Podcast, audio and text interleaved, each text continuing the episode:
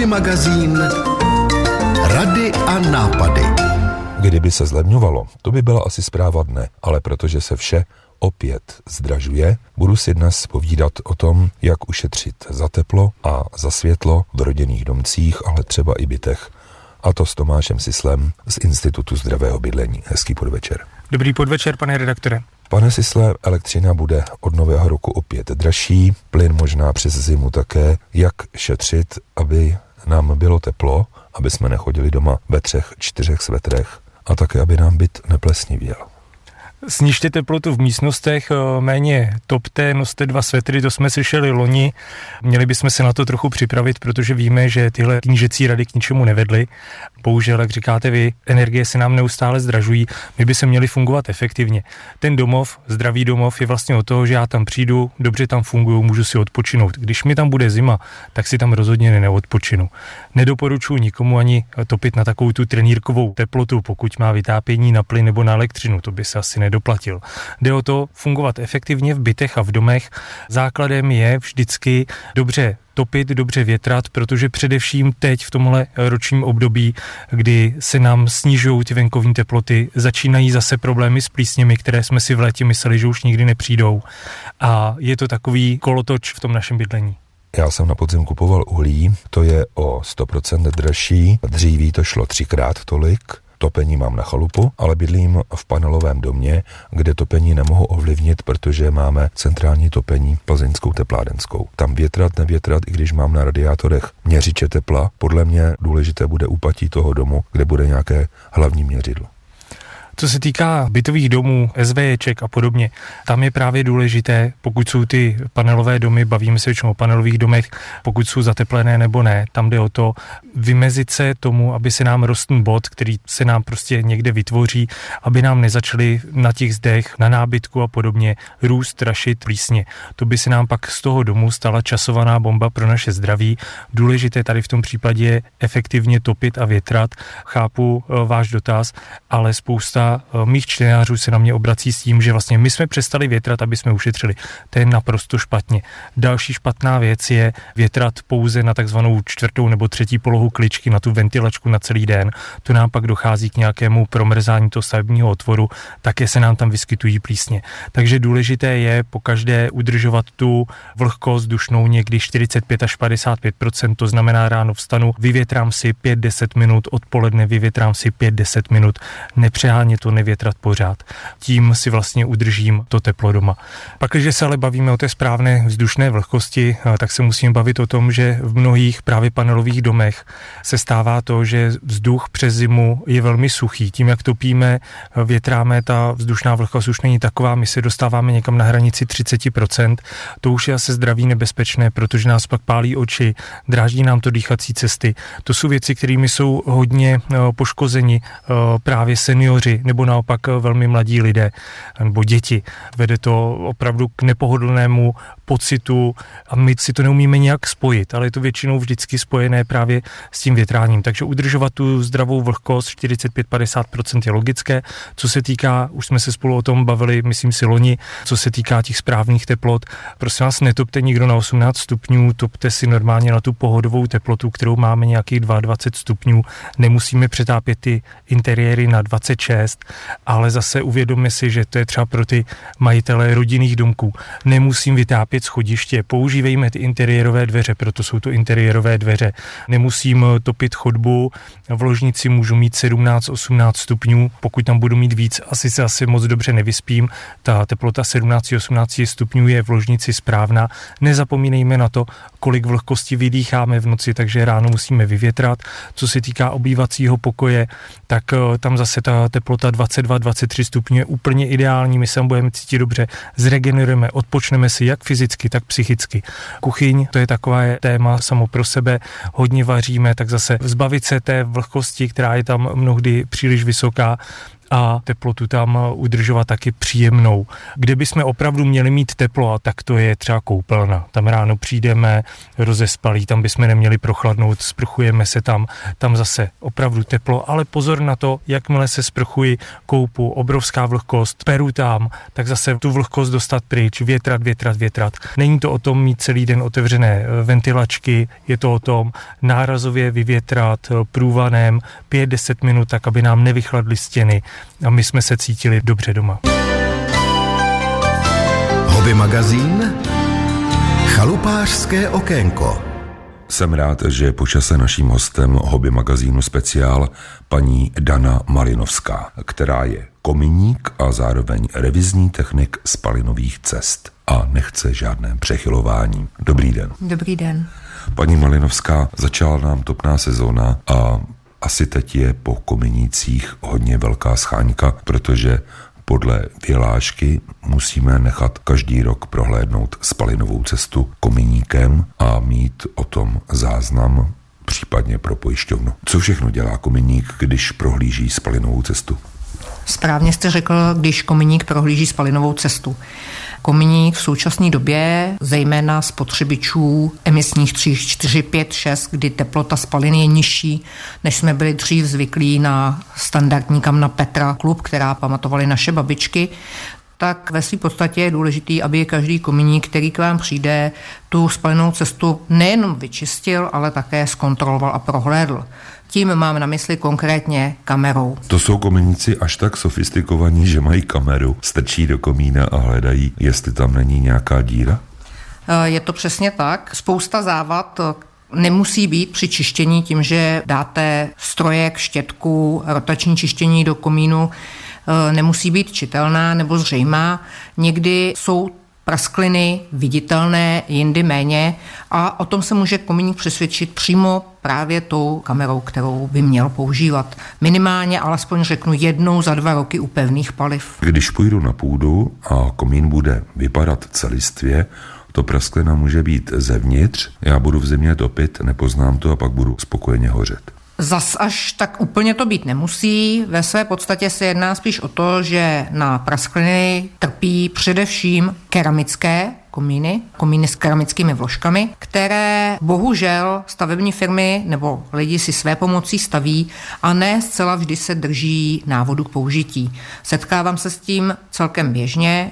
Jsou na spalinové cestě tři, čtyři kritická místa, která by obzvlášť u keramických komínů měla být postavena přesně podle návodu.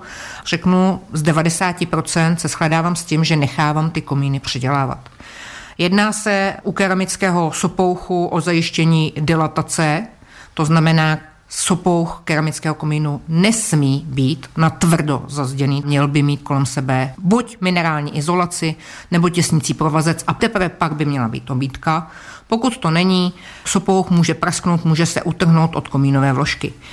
Druhá závada, která je docela běžná, je, že majitel po případě stavební firma nebo realizační firma napojí spotřebič kamna na pevná paliva nebo krvovou vložku natvrdo do keramického sopouchu. To znamená opět bez použití těsnicího provazce. Konkrétně třeba firma Schiedl má dokonce napsáno, že u svých keramických komínových vložek trvají na zapojení přes sopouch, to znamená nikoli dovnitř, ale zvenčí s těsnicím provazcem a mají na to oni své vlastní certifikované přechodky.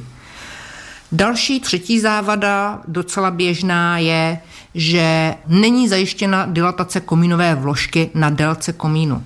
Některé komínové systémy mají udělanou dilataci zajištěnou tím, že komínová vložka prochází betonovou krycí deskou, nebo krycí deskou. Laminátovou, sklolaminátovou, záleží na výrobci, a tím pádem běhá nahoru dolů. Jiný výrobce má uděláno to, že keramická vložka končí pod betonovou deskou a skrz betonovou desku se jde takzvaným nerezovým dilatačním ukončením, ale ta keramická vložka tím pádem musí být ukončena zhruba 7 až 10 cm pod touto betonovou deskou. Pokud tak není, může dojít k tomu, že komínová vložka při zatápění, při topení nabide a vlastně tím, že nemá kam zadilatovat, tak praskne. Vy mi dáváte dneska. Budu mít nový komín, ale když bude špatně postavený, mohu vyhořet. K vyhoření bych úplně zatím nepřecházela. V daném okamžiku tam bude docházet spíš k poškození komínové vložky a tím pádem nevyhovující komín.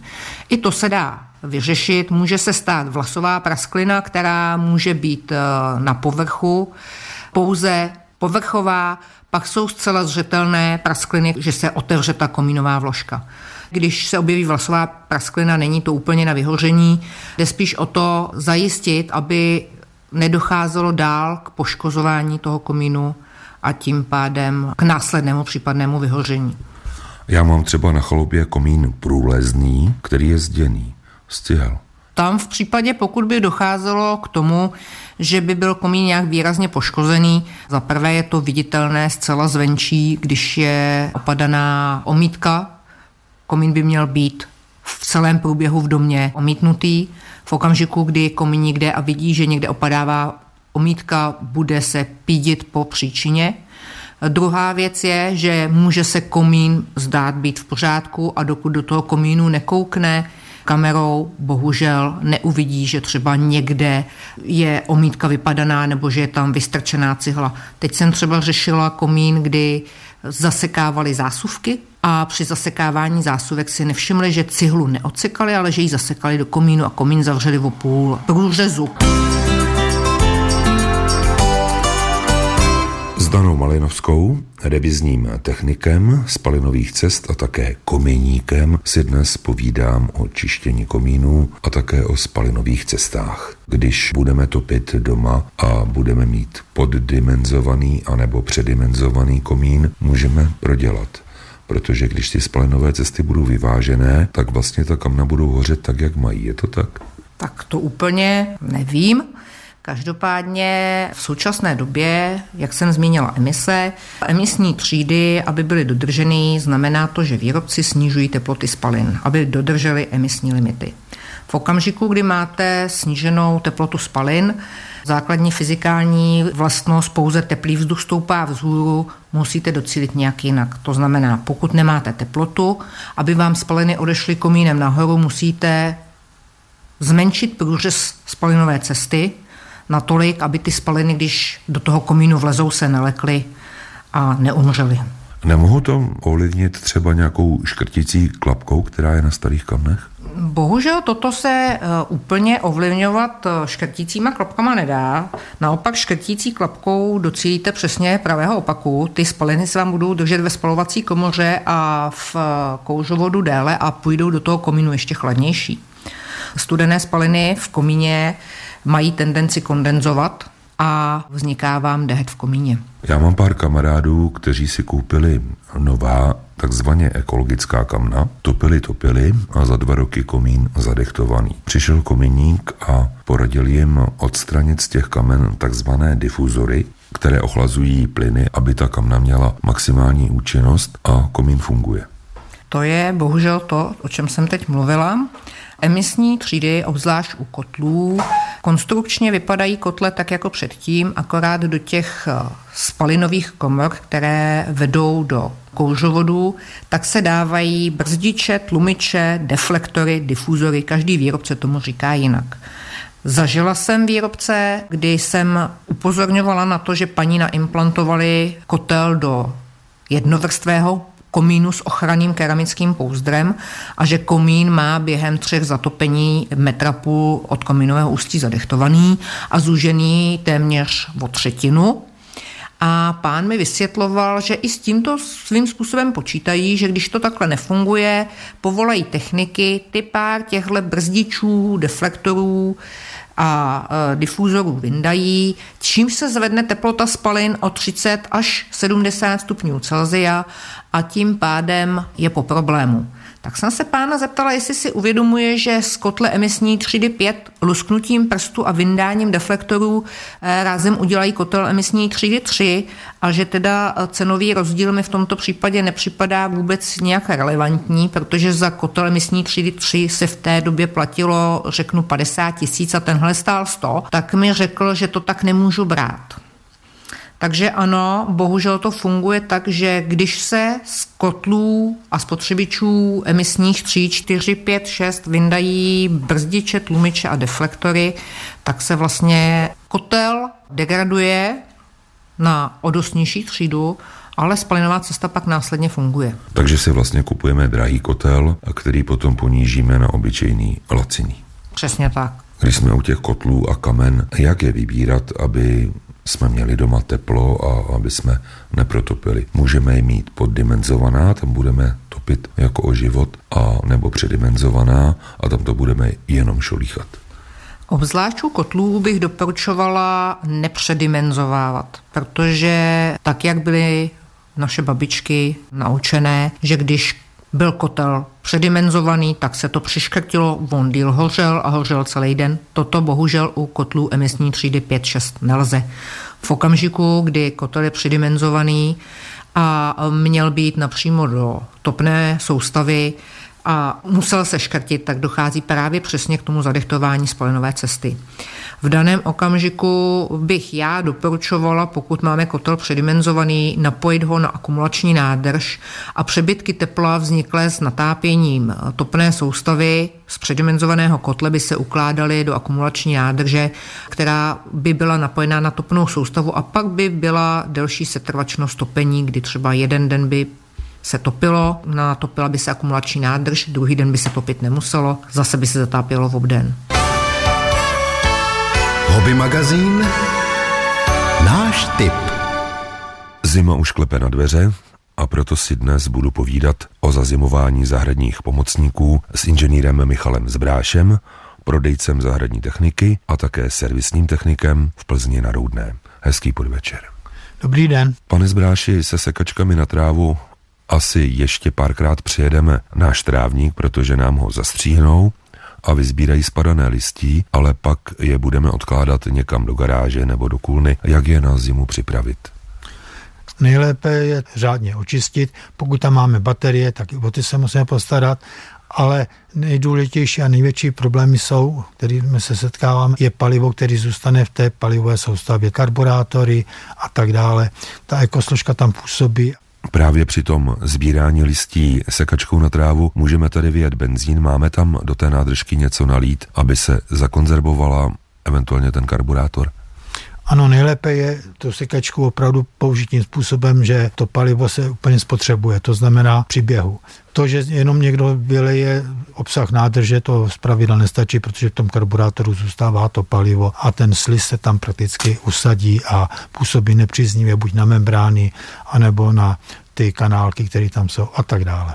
Máme tam nalít nějaký přípravek, aby se to všechno pročistilo? Ano, jsou na to aditiva, který nám to palivo na těch půl roku vlastně ošetří. Ovšem je lépe používat to palivo, který je to lepší, to znamená, nebudeme používat Natural 95, ale budeme používat ty paliva, které jsou takzvaný prémiový. Když tu sekačku vyjedu takzvaně do sucha, tam už by se nic stát nemělo nemělo. Pokud to je takhle do sucha, tak je to v pořádku, protože ta volejová náplň, která je pod pístem, tak tam je to namazané, všechno je to v pořádku. Takže do sucha ano, to je jedna možnost. A nebo použijeme tyhle ty prémiové paliva a do toho dáme to aditivum a tam nám to taky půl roku vydrží podle toho návodu, jo, toho aditiva. A nebo další možnost jsou ještě takové ty paliva na systému Aspen, který prakticky vydrží i několik let. Máme teď na zimu měnit olej v sekačce anebo počkat až na jaro? Já doporučuji vyměnit hned, protože tam jsou ty nepříznivé složky, které tam zůstaly během toho roku, který se tam nazbírali, tak vyměníme a ten olej nám prakticky přes tu zimu nezestárne. A co nůž? Máme ho nechat nabrousit a vyvážit? Myslím, že když děláme tady tu čistotu a tak dále, to je odšroubovat jeden šroub a je lépe nechat ten nůž opravdu nabrousit a vyvážit. Pokud eh, ten eh, nůž bude nějak poškozený, tak máme čas na to, aby jsme si ho vyměnili, když tak objednali, záleží na tom, v jakým stavu ten nůž je. Vyžínače a křovinořezy už asi také nebudeme používat. Tam bude to zazimování obdobné jako u sekaček na trávu? Tak je pokud možno necháme bez paliva, to znamená vyjedeme palivo, nejenom vylejeme z nádržky, ale vyjedeme jo, na ten samý způsob. Taky tam můžeme použít ten aspen, na zazimování je to nejlepší, co může být, a nebo to prémiové palivo zase s tím nějakým tím aditivem. Dříví už mají mnozí z nás také nařezáno. Motorové pily většinou používáme se spalovacími motory, protože jsou silnější. Co se týká těch řetězových pil, tak podle toho, jak máme teď práce, ty se používají pořád a budou se používat celou zimu, protože teď máme vegetační klid, kde je teda doporučeno, když máme někde nějaký ty stromy, tak kácet teď tom vegetačním klidu. A když už budu mít dříví nařezáno opět vět benzín a dejme tomu vylít olej? Ano, přesně tak jako u těch křovinořezů nebo u těch sekaček, ale tady máme ještě jednu věc, že tam máme volej na mazání řetězu a na ten musíme dávat pozor. Buď tam máme minerální voleje nebo ty speciální voleje, které nám vydrží třeba těch několik měsíců, ale máme tu ekosložku, eh, ty jako oleje, který prakticky musíme po tom měsíci taky vyměnit a tu nádrž volejovou vyčistit a uložit na zimu. To znamená buď s tím minerálním olejem, ale rozhodně ne s tím letím olejem, který je ekologický a který prakticky po tom měsíci už začíná se rozkládat a lepit. Co potom ten lep udělá? No ten lep udělá tu věc, že nám to tam prakticky ucpe, čerpadlo se i zalepí a že se prakticky nebude otáčet. Šnek olejový dochází k tomu, že se protočí, takže pak přichází na řadu vyměnit i olejový čerpadlo, vyměnit náhod olejového čerpadla a vyčistit olejovou nádržku od toho lepícího oleje. S inženýrem Michalem Zbrášem, servisním technikem a prodejcem zahradní techniky si dnes povídám o zazimování zahradních pomocníků. Skončili jsme u řetězových motorových pil. Máme se u nich podívat také na lištu, na řetěz? Pokud se týká těch eh, řetězových pil, tak tam ta část je řezná část, to znamená lišty a řetězy a ty třeba kontrolovat, aby nám nedošlo k tomu, že se nám někde přetrhne řetěz, anebo lišta může toho způsobit i úraz. Jak poznám, že je světá lišta? Pokud si tu lištu položíme na rovný základ, tak by nám měla zůstat stát. Také se koukáme na to, jestli ta lišta je obou straně opotřebována stejně, nebo jestli na jedné straně máme třeba jenom 2 mm, na druhé straně 3 mm, pak ta lišta už je teda nepotřebná. Opotřebování té lišty dochází tak po těch třech až čtyřech řetězích. Současný trend jsou zahradní pomocníci na akumulátory. O ty se postarat jak? Ty akumulátory, pokud máme tadyhle ty baterie, tak tam máme eh, jasně napsáno, že pokud jsme třeba při řezání došli k tomu, že ta baterka se nám vybila, začíná svítit červeně, červené světlo, tak co nejkratším čase, to znamená ještě ten den nebo maximálně ten druhý den, je nejlépe nabít, aby ta baterka nám vydržela několik setech nabíjení aby nedošlo k předčasnému opotřebení se stárnutí baterky a snižování kapacity. Zahradní pomocníky někam uložíme, baterii budeme dávat asi do místnosti, kde nemrzne. Ano, přesně tak. Pokud eh, by byly ve velkém mrazu, tak ta životnost tam pak klesá a dochází i ke snižování té kapacity. Známý plzeňský cyklista Antonín Martoníček doporučuje u elektrokol baterii čas od času jednou za měsíc zkontrolovat, případně dobít. Když nebude nabitá, může se zničit. Platí to i u těch zahradních pomocníků? Přesně tak, plně stejně. Za dlouho doporučujete tu baterii zkontrolovat? V pravidle takhle, co to máme, tak ty baterie tak po těch dvou, třech měsících stačí zkontrolovat, jinak pokud jsou v pořádku, tak zase dobijeme. Ať je to i u těch robotických sekaček nebo u těchto těch pil, křovin řezu, sekaček na baterie, tak nějak by to mělo stačit. Pokud to odkládáme teď v listopadu, tak pak po novém roce a ještě jednou tak na konci února to by mělo stačit. Jen dvakrát, třikrát přes tu zimu. Při jakých teplotách je skladovat? No stačí, když nebude mrznout. Jo, ideálně samozřejmě těch 10-15 stupňů, jako, ale stačí, aby nám nemrzlo. Drží akumulátory do zahradních pomocníků, anebo odcházejí? Baterky, které se de facto prodávají za těch třeba 5-6 tisíc, tak ty nám drží. Máme tady na to diagnostiku, takže máme třeba i 3 tisíce nabíjení a pořád nám drží. Takže i zde platí pravidlo, nejsem tak bohatý, abych si kupoval laciné věci.